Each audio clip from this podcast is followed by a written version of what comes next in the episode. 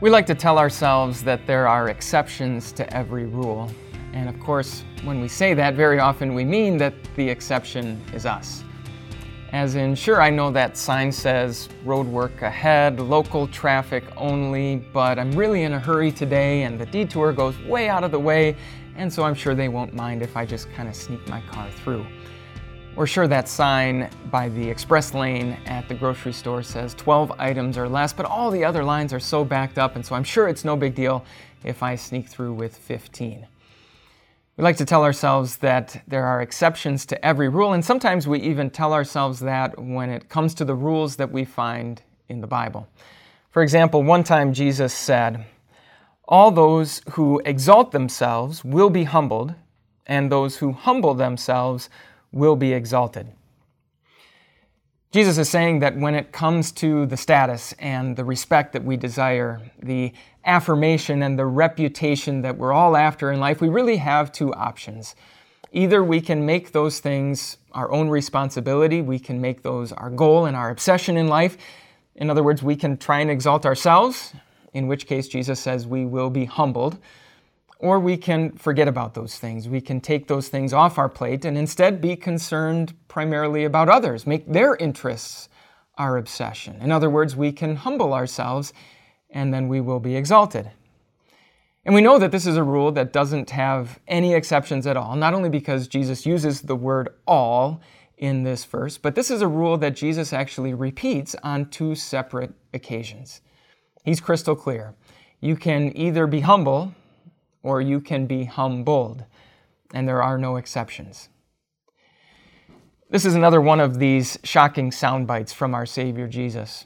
We might hear these words and wonder to ourselves can anyone actually live that way? Can anyone actually live a life where they're entirely concerned about other people's interests and entirely forgetful about their own? In fact, we might think it would be a little bit scary for someone to actually do this.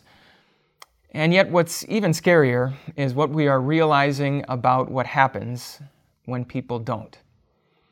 I don't know if you heard this, but recently Facebook announced that they are going to experiment with getting rid of their like button. You might be old enough to remember that Facebook didn't always have a like button. It wasn't added until 2009, and then all of those other options for reactions weren't added until 2016. Facebook is actually experimenting with getting rid of all of it, even though studies show that's the very thing that keeps us all glued to our screens and therefore enables Facebook to sell lots and lots of advertising and make lots and lots of money. They're thinking of getting rid of all of it. Why? Because they are realizing what it's doing to people's mental health. We live in a world where people are obsessed with the status, the respect, the affirmation and reputation they desire, and the tools to fuel that obsession are literally in the palm of our hands, and more and more we are realizing that it's destroying us. In other words, we don't even need Jesus' rule to realize that half of what he's saying here is true. If we try and exalt ourselves, inevitably we will end up humbled. But of course, we do need Jesus for the other half of this rule that all those who humble themselves will be exalted. In fact, why in the world would we ever try and pursue a, a, level of status or respect that we can acquire for ourselves when the status that Jesus gives us freely is so much better? In Him and through Him, we have the status of being children of God. We are sons and daughters of the King of the universe. We are heirs of eternal life. And so we can willingly and gladly take out of our hands the responsibility of reaching that status. We can willingly and gladly be humble, knowing confidently that God will exalt us. And thankfully, that's a rule without any exceptions. Let's pray. Dear Jesus, fill us with joy and confidence in the exalted status we have in you. Help us find in it everything we desire so that we in turn can be humble in our relationship with others. In your name we pray. Amen.